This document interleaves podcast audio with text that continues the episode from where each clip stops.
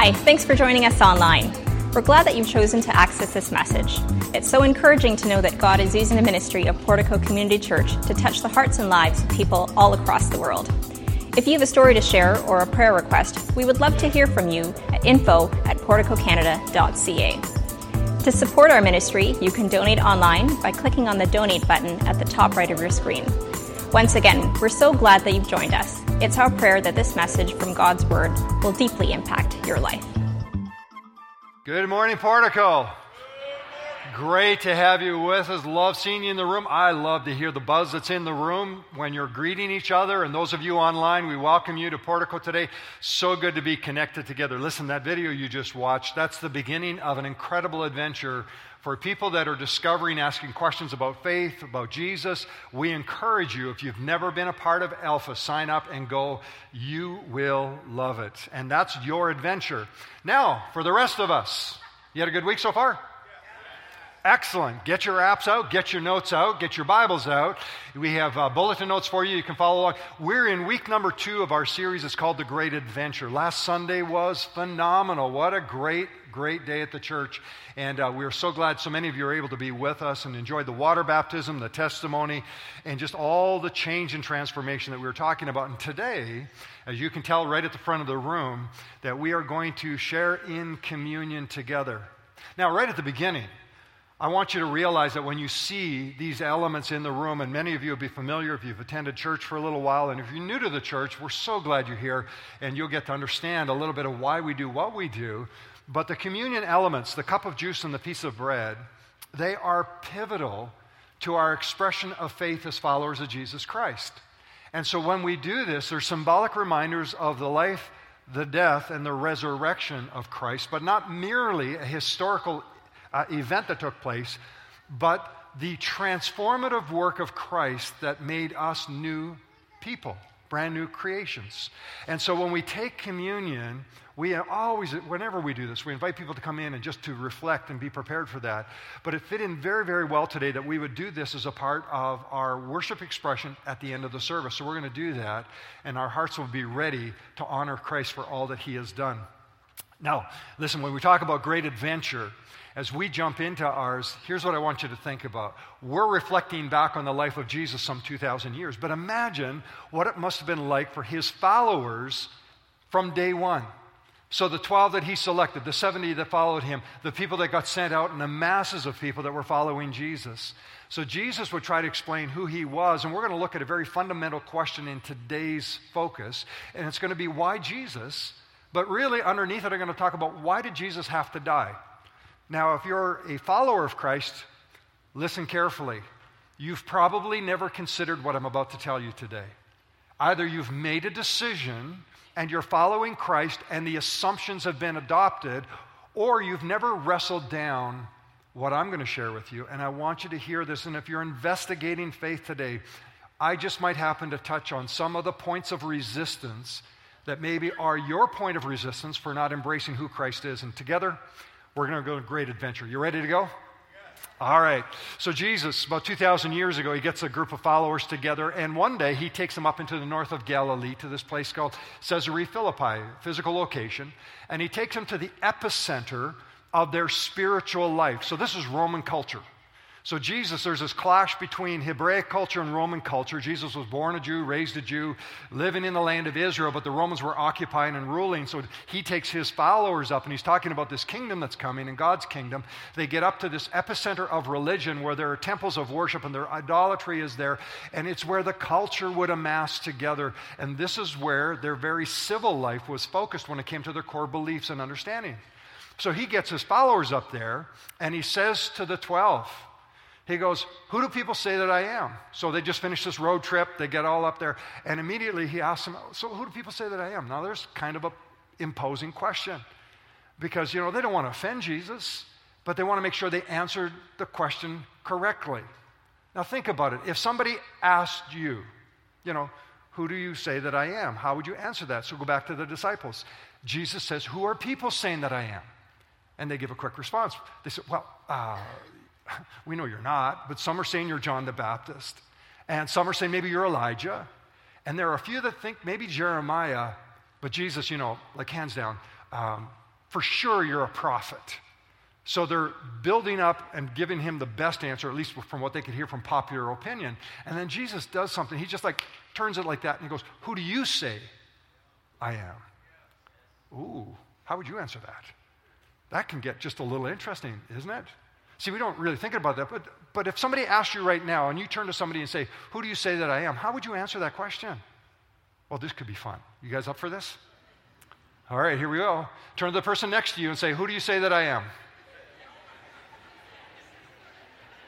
Now, okay, don't just ask the question, get an answer, find out. Now, if you're married and you were on the way to church today and you had a fight, you might get the answer, but it may not be the answer you really wanted. And look, man, I just gave you a, I gave you a bonus right there. I don't care if you're dating, you're engaged, you're married. As soon as that woman looked you in the eye and say, "Who do you say that?" Oh, you're the most beautiful, sweet, loving. That was a bonus takeaway. Jesus looks at his disciples and he goes, Who do you say I am? Not popular culture, not what's out in social media, not what's out in the tabloids. I want to know who you really think I am. And Peter blurts out and he goes, You are the Christ or the Messiah, the Son of the living God. And Jesus said to him, Blessed are you, Simon, son of Jonah, for flesh and blood did not reveal this to you, but my Father who is in heaven. In other words, Jesus said, Peter, you didn't get that through popular opinion. You didn't get that off the social media websites. You didn't get that through radio broadcast and talk shows. That was a direct download from my Father in heaven. You would not know who I am unless my Father revealed it to you. And he goes, and on this rock I'm going to build my church. Peter had no idea what he had just blurted out. Have you ever said anything so profound you actually surprised yourself? Everybody's like, uh, where are you going to go with this one? Yeah, there's moments I'll say something and they go, wow, Doug, that was really profound. I go, what did I just say? We should write it down because I don't even remember what I just said in the moment.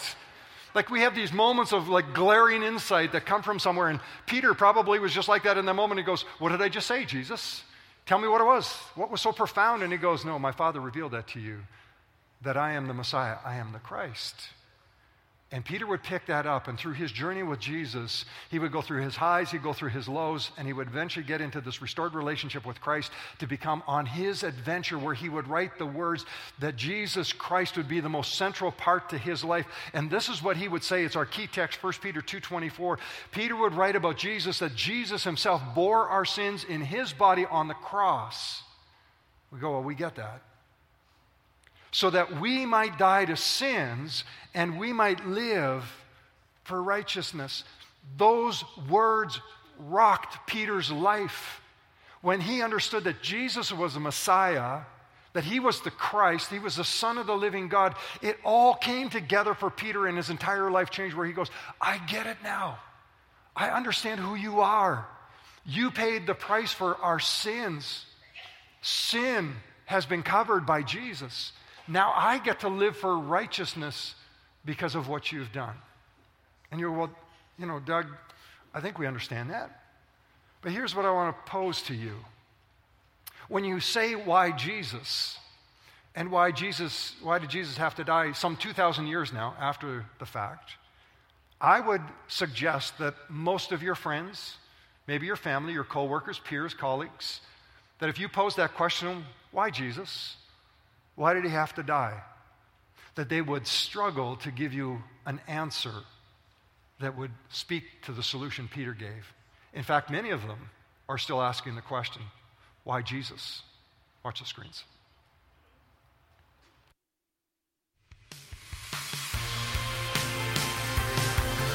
Uh, um, I have no idea. Why did Jesus die? Jesus, Jesus, I should really know this. Big question for early in the morning, isn't it? Jesus died for people, other people. He's saving us. Was it Pontius Pilate probably got a bit jealous of Jesus getting all the birds? So We all die. People die for different reasons. Uh, to, well, it, I think it was supposed to be like for our sins, wasn't it? Jesus died because people didn't agree with him. Well, probably fear is why he died more than anything else. Didn't he like sacrifice himself on the cross? So It's his choice. Jesus died because of people's beliefs. That's up for discussion. Everybody dies. No one lives forever. I love the variety of answers that come in here. Were you listening closely? I like the one guy says, I think it's because Pontius Pilate was jealous. Jesus was getting all the birds. Okay. You know, and it's humorous when we watch it, but that's where people are at. In fact, I think some of us in the room, if we really were honest with ourselves and we had to answer the question, why did Jesus have to die? We'd go, I, I'm not sure I could line up with everything about the cross and sin and salvation yet. So, why Jesus? And why is Jesus important to our life? So, some 2,000 years after he lived, and now we know he's resurrected and he still is alive, we still, as a society, struggle to answer the question appropriately. So, our great adventure today here's what I want to do with the few minutes that we have together. I want to look at three points of resistance that people have when it comes to understanding who Jesus is and why he had to die. And then I want you to compare into your life no matter where you fall on the equilibrium, whether you're beginning the journey or you're deep into your journey with Jesus, I want you to look at your answers comparatively to the points of resistance and let's find out where are we tracking today. Uh, you ready to go? Here's the first one I want you to write in your notes because this is important. It's where people are living. A point of resistance that people have when it comes to Jesus, they say, I'm a good person. I'm a good person. Look at my life. Look at my conduct. Look at the way I behave. Look at everything about me. You, you see me day in and day out and you understand me. And so most people would go, for the most part, I'm a good person. How many of you would agree with me that human beings are, for the most part, capable of really great things? Three of us. Wow.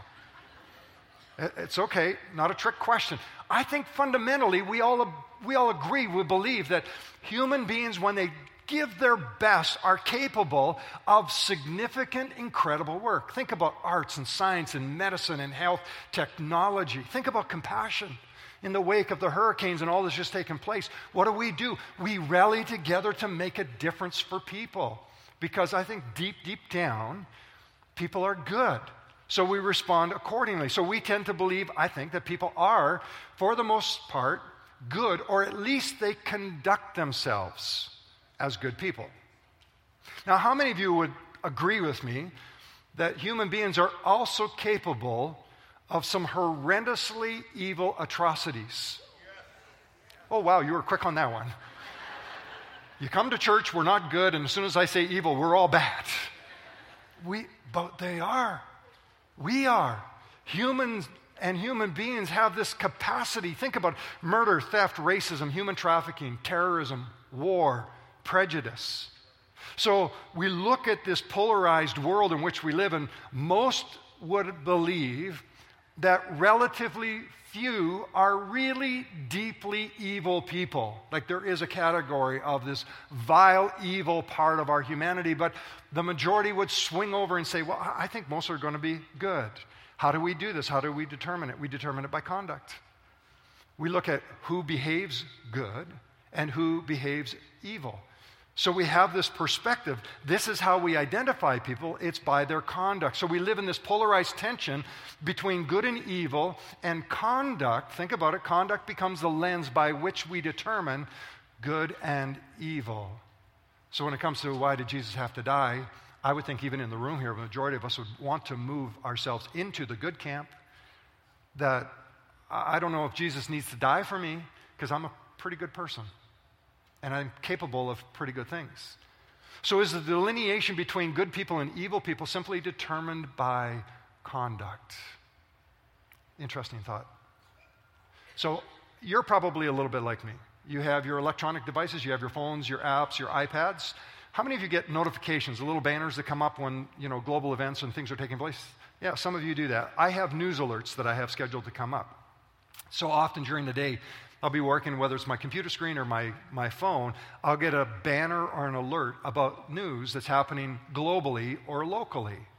You know the one thing that has never, ever, ever, ever, ever come up on my screen? I've never had the local news alert come up and go, it's an amazing day in the GTA. People are smiling at each other. They're wishing everybody good morning. In fact, on the 401, we have live interviews of people allowing people to merge in and they're just waving and going, please, you go right ahead of me today. I have nowhere to go. Streetsville, people are pausing on the street to smell the flowers, buying each other cookies and coffee. It never happens. Here's what I know to be true. If that ever happens, we're in the middle of the apocalypse and somebody better be praying because we know that's not going to happen. It doesn't even happen on a Sunday. So when you look at this, you begin to understand the challenge when we talk about evil is that we instantaneously want to move ourselves out of the evil conduct camp and into the good conduct camp. So we go back to our default setting where we go, Well, I'm a good person. And I think we would all agree with the next three statements. I try to live a good life. I try to mind my own business. I try my best to play fair with others. We learned all of this in kindergarten. The point of the commonality in these statements is this I try. I try to live a good life. I try to get along with other people. I try to treat everybody fairly. But the fact that we're trying means that there is, in essence, going to be a tripping point where we don't. So I want you to listen carefully to what Paul would say about his own life. Paul contributed by far the most material to what we refer to as the New Testament. But listen to what he says. Guy was so candid, brutally honest. Romans 7 19, it's in your notes if you want to read along as I read it for you. It says this. So, Paul, writing about his story, he said, I do not do the good I want to do, but the evil I do not want to do, this I keep on doing. Now, if I do what I do not want to do, it is no longer I who do it, but it is sin living in me that does it. So I find this law at work. Although I want to do good, evil is right there with me, for in my inner being I do delight in God's law. But then I see another law at work within me, waging war against the law of my mind and making me a prisoner of the law of sin at work within me. What a wretched man I am. Who will rescue me from the body that is subject to death? Thanks be to God who delivers me through Jesus Christ our Lord. Did you catch his candid honesty and blatant admission. He goes, I want to do good, but when I'm doing good, evil is right there with me. Don't raise your hand. But how many of us go, Paul, you just penned my very journal? How many of us would be honest enough to go, I know I try my best to do good, but sometimes the thoughts that I have and the impulses that I feel they don't align with the good that everybody else sees. And so here's where we get caught where conduct doesn't necessarily reveal the content of the heart. So his blatant admission gives us a little bit of permission to explore is it really just conduct that delineates good and evil? We shudder at the thought of evil. It's a term that's reserved for the most heinous, hard hearted human beings that we could possibly imagine. In fact, the people that we think in these terms of evil, we're not even sure we should call them human at times. So we think about serial killers or we think about dictators, ruthless dictators that will kill thousands and millions of people. We think about psychopaths and terrorists. But I was reading an article by John Hopkins, and he had some interesting insight on this. I want to share it with you. Listen to his words when he thinks about good and evil. He said, It's a mistake to believe that those are the only people who do evil or that only the activities that rise to the level of this are murder, rape, or armed robbery. He said the worst of the worst may deserve especially strong con- uh, condemnation, but small cruelties committed by unthinking people who view themselves as good and just, despite their sometimes malicious actions, have done more than most people realize to spread evil, degrade civilization, and drag our culture down into the sewer. What was John saying? I summarized it this way I think for the majority of us, evil doesn't invade our lives at the hands of malicious criminals. It impacts us in our daily lives at the hands of our family, our friends, our coworkers, our neighbors, our business associates, the people we meet on the street. It's those whom we deem to be good people that can and sadly often do inflict the most atrocious acts of evil that degenerate our activity and our conduct as human beings. Think about this. The evil that we do, the blaming of a coworker when it's clearly our mistake. Failing to pay child support is an act of evil. Cyberbullying is evil tax fraud, tax evasion, failing to declare earned income, an unfaithful spouse, insurance scams, bogus claims, one parent playing a child off another parent. can clearly be an equal act of evil. So we go, can we really use conduct as a standard by which we define good or bad? See, we're really good at covering up our faults. We're careful to manage our lives so that our public conduct is much more palatable than our private condition. But I think we're discovering from Scripture that one of the points of resistance why did Jesus have to die? If we declare it's because I'm a good person, I don't need Jesus, we begin to see how that breaks down and falls apart rather quickly. Romans 3:23 says this, "For all have sinned and fall short of the glory of God." So there's no exception clause. There's no get out of jail free clause in this statement. It says all of us have sinned. I like what Richard Booker writes in one of his books I was reading. He's a specialist, when it, particularly when it comes to um, right around the life of Christ. He's done a lot of Hebraic research, he's done a lot of archaeological research. And one of his articles he was writing about were merchants where they would sell their ware, particularly earthen vessels, their pottery. So they would craft the pottery and they'd get their vase or their pot and they would get that and put it into the kiln. And when they fire it in the kiln, it will harden. But if there's a flaw or an impurity in the clay, sometimes you get what? A hairline crack. So if there's a hairline crack and you're going to use that vessel for liquids, the liquid will eventually seep out. It's flawed.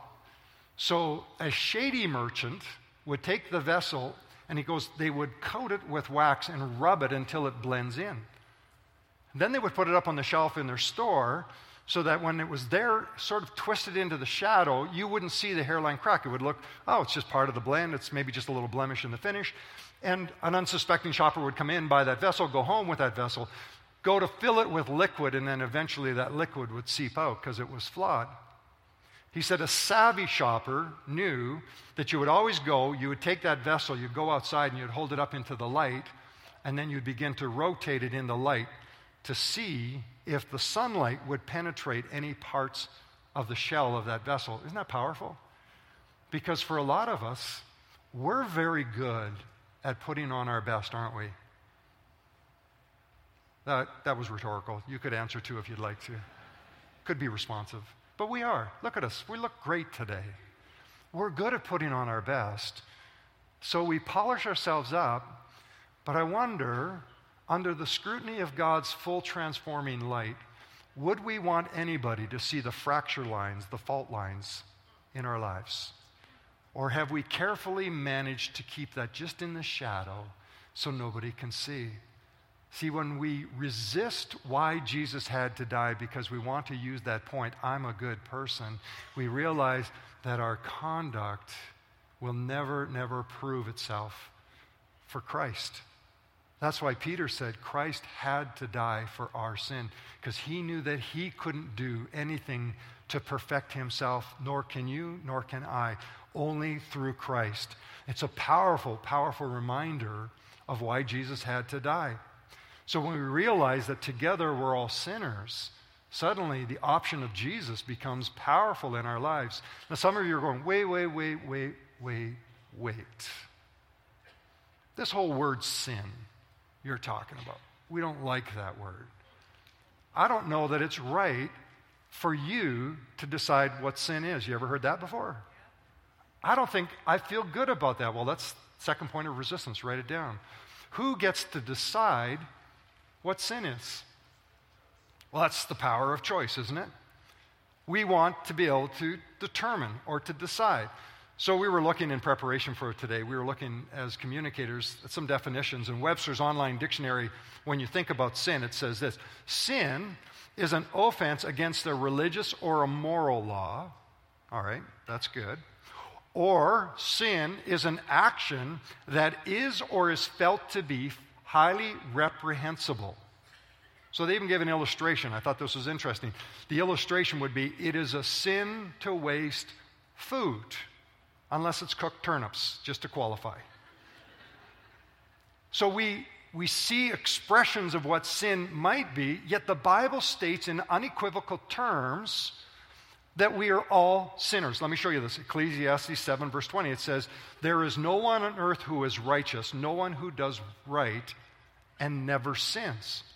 So the ground is level for all of us. We're all sinners. So, in other words, sin is inherent within our human nature. But, okay, let's be honest. We don't like this. We don't like people telling us we're sinners, and particularly those who are on a journey to discovering what life and adventure and faith is all about. Nobody wants to be called a sinner, let alone have some other person point out the sin. No one has a right to question my character. To call me a sinner, you've re- removed my right for self control and self determination. I should be able to determine what I think sin is. I should be able to choose what I think is right and wrong. What is that? That's the seismic shift that's taking place within our society. Our morals and values have shifted so much that we now use terms like, I have the right to self determine, I have the right to choose. So, because of that, we've removed God from the equation and we resist anybody who would even suggest that perhaps there is sin in my life. So, this is a major shift. And so, sin has become relative. Whatever you deem it to be is good for you, whatever I deem it to be is good for me. And so, the deepening chasm of humanity's moral ambiguity has blurred our understanding of what is right and wrong, good and bad. That's why chocolate ads can say it's sinfully delicious. And we can smile and yet somehow feel, is that right? Because it just gives a little freedom in there. Here's the thing we're really quick. We're really quick to call out sin in others, particularly those who they do reprehensible things to other people, racism, marginalization, injustice, abuse. And yet the Bible says, be careful how quick we call somebody else's sin out. Romans 2 1, it says, You have no excuse, you who pass judgment on someone else, for whatever point you judge another person, you actually are condemning yourself because you who pass judgment on them do the same thing. Jesus simplified it because he knew we would complicate it. He goes, Those of you that are calling out the sliver in the other person's eye, he goes, Get the telephone pole out of your eye first. Because it's in the heart. See, if it's conduct, we can clearly see evidence of conduct and we call it out. But if it's in the heart, I can't see what you're thinking, you can't see what I'm thinking, but we all know we are convicted by what our own hearts are thinking. So you look at this, and that's why the Bible says it, it's just equalized. So, what is this telling us together today? Sin is not relative, sin is inherent in human nature. It goes all the way back to the Garden of Eden when a holy and a righteous God created humanity, and the two who had options willfully chose to disobey God. And God says, Oh, and because of that, sin and separation came between a holy God and his creation. And in that moment, all of humanity was born into that sin experience. So God says, the only way this is ever going to get fixed is I'm going to have to do something about it. And I'll send my son, pure, holy, flawless, perfect. He will die on a cross and he will pay the price. That's why Peter said this. He bore our sins on the cross because Peter understood no one is without sin. So a sinner dying for a sinner doesn't appease a holy God. But the perfect sacrifice, Jesus, could pay the price for sin. So, this beautiful opportunity comes out of Scripture that sin is something that we all experience. It's what we've inherited in our human natures. But God says, I refuse to leave mankind in that condition. I will do something about it. I will send my Son so that He'll pay the price for sin, that we can all experience forgiveness. The Bible is actually quite simple when it comes to the word sin. If you're to define it in its most elemental terms, sin is clearly to miss the mark. That's what it means. It's not about all the actions and consequences of those actions, it just means to, to miss the mark. It means that God had a perfect plan and a perfect layout for us. But in our self centeredness, we chose against that. And so everything we choose now is off center from what God wants. Picture to have is a, a baseball pitcher throwing into the strike plate or a dart player throwing a dart at the bullseye. The bullseye is God's plan. But humans always miss the mark, and he goes, You'll never hit it unless my son comes. So we go, Why Jesus? Why did he have to die? Because we understand that I can't rectify the sin, no matter how many good works I try to do, no matter how much I get on that treadmill and I try and I try and I try. There's nothing that I can do to remedy the issue of sin. Only Jesus can do that. That's why Peter says that Jesus would bear our sins so that we could die to what? To sin and live to righteousness. Third point of resistance, write it down. So people ask this when it comes to the question why did Jesus have to die? Why Jesus? What does Jesus' death have to do with me? I get it. You're religious. You need a crutch. You need something to lean on. I see that. But what's that got to do with me? And so, for a lot of people, there's a disconnect between even if you can reach that place of understanding that, yes, humanity is deeply and fundamentally broken, they'll go, okay, I'll give you that. But what does his death have to do with me? And friend, if you've been following Jesus for 50, 60, 70 years, never lose sight of this. This is, this is that huge wow moment in our lives where we realize that apart from Jesus, there was no hope for our lives. That apart from God taking the initiative to come, that's what all of this represents. When you hold a cup in your hand and you hold a piece of bread, what you're declaring is you're going, this isn't a religious expression. It's not just an observance. We don't just plug it into the church calendar. This is a voluntary recognition of saying, Jesus, I believe you are the Son of God. I believe you paid the price for my sin. And I believe that apart from you, I have no hope. And you alone are my great adventure. And that through Jesus, life will change. Jesus didn't merely come to reform our conduct. He didn't come just to make us better people. He didn't come to regulate our choices and to reorient our moral compass. He came to radically transform our condition. The Bible says that Jesus came to make us new. He didn't want to make you better, he wants to transform you and make you brand new. That's why the Bible says if anyone is in Christ, he is a what? New creation. Isn't that great? So sometimes you want to go up to somebody and go, I think you're living the old model. If you're a follower of Jesus, I think you're still living like the old model. Because the Bible says if we're in Christ, we're new creations. So isn't that fun? You get to go to the person now. Now you can turn to the person beside you and are you the new model or the old model of yourself? Because Jesus came so that you could be a new person. What does that mean? No longer do you have to worry about the cost of sin. No longer do you have to worry about the penalty of sin. No longer do you have to worry about those consequences because Jesus paid it all for us. And He carried it for some 700 years before Jesus came. God would send a prophet, Isaiah, and he would speak through the heart of the Lord. And the Spirit of the Lord would give him these words. And here's what it would say in the message paraphrase that it would be Jesus who would carry our pains He'd carry our disfigurements, all the things that were wrong with us.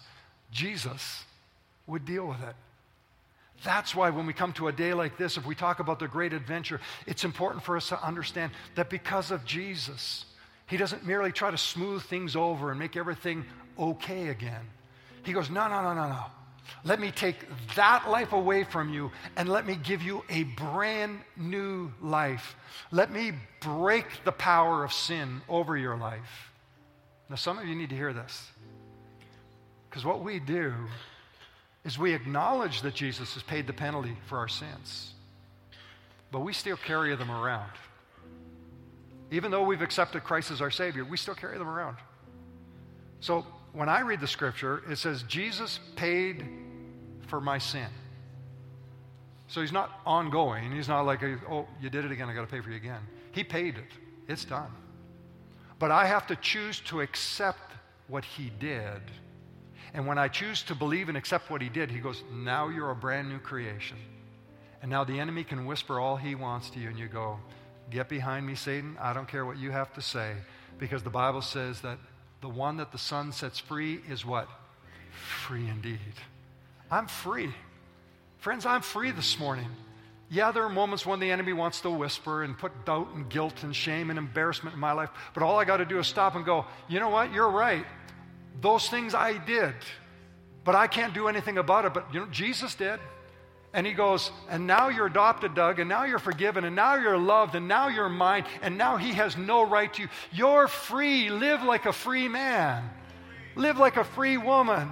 Don't live in doubt and apprehension. That's why when we worship, we should be the best of all people. We should be able to get to our feet and go, Thank you, Jesus, because I'm not the old person anymore. I'm a brand new model. I'm a brand new model. Am I perfect? No. Ask Laura, she'll give you a whole list. I'm still having options added into my life. But I'm not walking around with a burden of guilt and conviction in my life anymore because Jesus paid the debt, He broke the power. And if you're investigating faith today, why do we talk about why Jesus and why did Jesus have to die? There is no adventure like the one when you follow Jesus Christ. And there's no greater adventure to understand that when you receive communion, it's not what these elements do, it's the profession of faith that I believe that Jesus paid the price for my sin, that He is the Son of God, that He was raised by the power of God. He's alive today, and He's my Lord and Savior. Amen? So may we all, may we all live to that calling. I'm going to invite our, our servers to come forward this morning. And here's what we're going to do we're going to receive these elements. And if you're here today, and maybe you're just investigating faith and you go, Doug, I'm visiting, I'm not sure. Well, let me explain a couple of things. If you're visiting today and you know that you're a follower of Jesus, He's the Lord of your life, then join us. This is an open communion. We don't have a closed communion service here. Anybody who is a follower of Christ is welcome to join us. But you might be in a situation where you're going, I've never, I've never personally trusted Jesus with my life. Do I have to go through a class? Do I have to sign up? Do I fill out a form online? No, you don't. All you have to do is say yes to Jesus. The Bible says that if you believe in your heart and confess with your mouth that Jesus is Lord, you will be saved. So this morning, I invite you, ask Jesus into your life. Say yes to Him. And by saying yes to Him, take the elements because the journey of faith begins today. And your great adventure is a part of what we're experiencing together. So I invite you, even if it's the first time, say yes to Jesus. We'll help you with the journey. That's our commitment. But this morning, let's experience his wonder. Christ alone, Christ alone is my cornerstone. So just take these two elements and look at them for a moment. In and of themselves, they're ordinary we use them in everyday life. But when you bring them to a moment like this where they become symbolic representations of what God has done for you, don't miss this. What God has done for you. Christ alone chose to give up his life so that you could know the forgiveness of sins. But not just that that you could have relationship with your heavenly father your creator and experience the wonder of his love in so many dimensions friends salvation forgiveness is not about what we get away from it's what we run into we run into a relationship with an all-powerful loving god who goes i just want to spend and do life with you and spend eternity with you so the bread reminds us that his body was beaten and bruised. It was nailed to a cross. It was a horrific scene. And in the middle of it all, even Jesus said, Father, forgive these who do this. They do not know what they're doing. They were so focused in the temporal that they didn't understand the eternal value of that moment. And he goes, Don't charge them with a crime. Don't hold this sin against them. I know why I'm on this cross. No one will take my life unless I willingly choose to lay it down. And then a cup of juice represents the blood that was shed.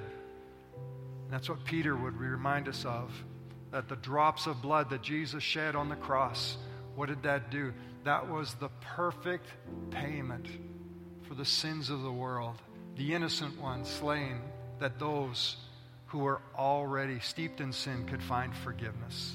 Pray with me. Father, this morning, as we take a moment to reflect, even in our personal hearts and lives, may we never rush through a moment like this without recognizing that Jesus, you alone are the cornerstone of our lives. Each individual in this room this morning, only Christ, only Christ can give us the hope and the joy and the love and the experience that just we deeply, deeply long for. So I pray that we would never lose sight of that and that we would always celebrate the wonder of who you are. Let's take the bread together.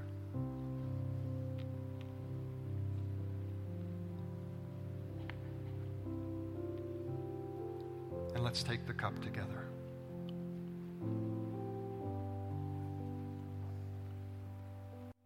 Yeah, go ahead. Give him praise this morning. So never, never, ever, ever forget that God looks at you not through the lens of your conduct and your choices. He looks at you through the lens of the cross. He sees you through the completed work of his son, Jesus Christ. And I just, I feel it just very heavy on me this morning that for some of us, we have been beating ourselves up because our conduct hasn't quite been what we know would be pleasing to God. And so we are self disqualifying from his forgiveness and salvation.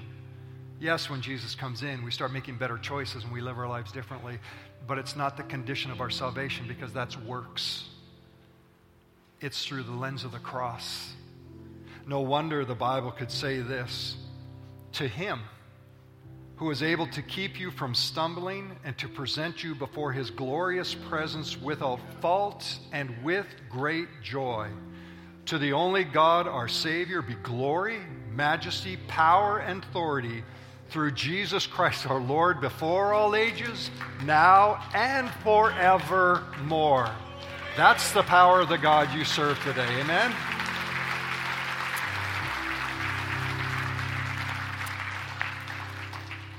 So, how do you dismiss from a day like this? So, rather than building the emphasis back up in the room and celebrating as we walk out, I felt today was a day that what we needed to do is keep this spirit right here to remember God is able. Now, some of you, you'd like prayer, and we're going to end the service, and our prayer partners are going to be down at the front. Love to have you come down. We'll pray with you, and we just enjoy doing that. But as you walk out these doors and as you turn off that screen and you check out from Portico Online, you will be bombarded by your social media tweets and your public life and all the activities you've got going on. But I pray that you will never forget to Him who is able to keep you. He is able to keep you from stumbling, and He will hold us strong. So when we leave today, let's hold that for the next week. Amen. Father, this morning, may that truth settle deep into our spirits. May we be firmly planted in our faith. I pray, even for those maybe for the first time that have said yes to Jesus, that they would begin to understand the greatest adventure of their life is all about trusting and following Jesus Christ. We're so grateful for that. And I pray it in Christ's name. Amen. Have an amazing week.